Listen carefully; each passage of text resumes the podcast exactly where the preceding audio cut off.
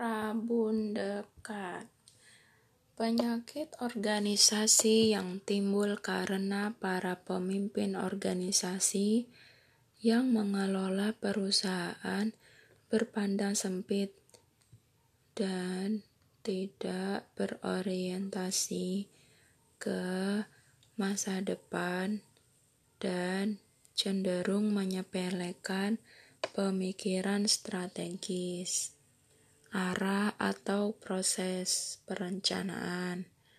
Mereka hidup atas dasar kegiatan rutin saja dan selalu beranggapan bahwa cara kerja mereka selama ini cukup berhasil.